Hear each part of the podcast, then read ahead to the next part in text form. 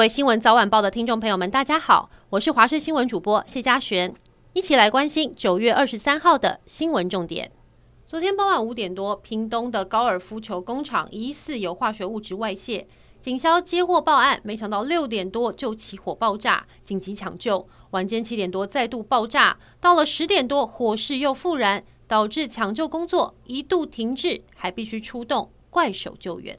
而在现场传出的两度大爆炸，公司的董事长刘安浩到现场说明，他表示应该是因为粉尘引起的。不过消防专家认为，二度爆炸的话，粉尘可能性低，反而大量的过氧化物遇水之后爆炸是最大的原因。警消洒水灌救之后，火势可能变大，但屏东县长周春米到现场表示，消防人员还没洒水就爆炸，目前还有待厘清。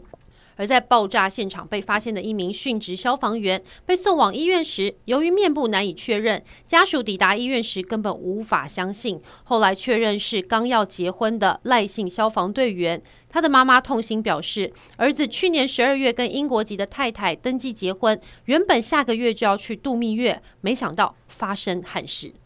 进口鸡蛋争议延烧。农业粉专林北好油版主因为多次评论政府政策，惨遭网友出征。没想到有网友私讯表示，他要对林北好油的家人不利，让他因此宣布停更。对此，农业部代理部长表示，农业部绝对不会因为外界批评专案进口就有不当批评，也没有能力让别人的粉砖关闭。第七十八届联合国大会总辩论第四天，友邦圣露西亚还有图瓦鲁接力替我国发声，力挺台湾参与国际行动，敦促联合国要接纳台湾。圣露西亚总理发言时呼吁，让中华民国在台湾的人民继续享有自决权。而图瓦鲁总理说，联合国宪章序言就说：“我联合国人民强而有力，凸显不分种族、肤色或男女长幼。”至于海地，则是因为社会动荡，连续第二年没有在联合国大会替台湾仗义执言。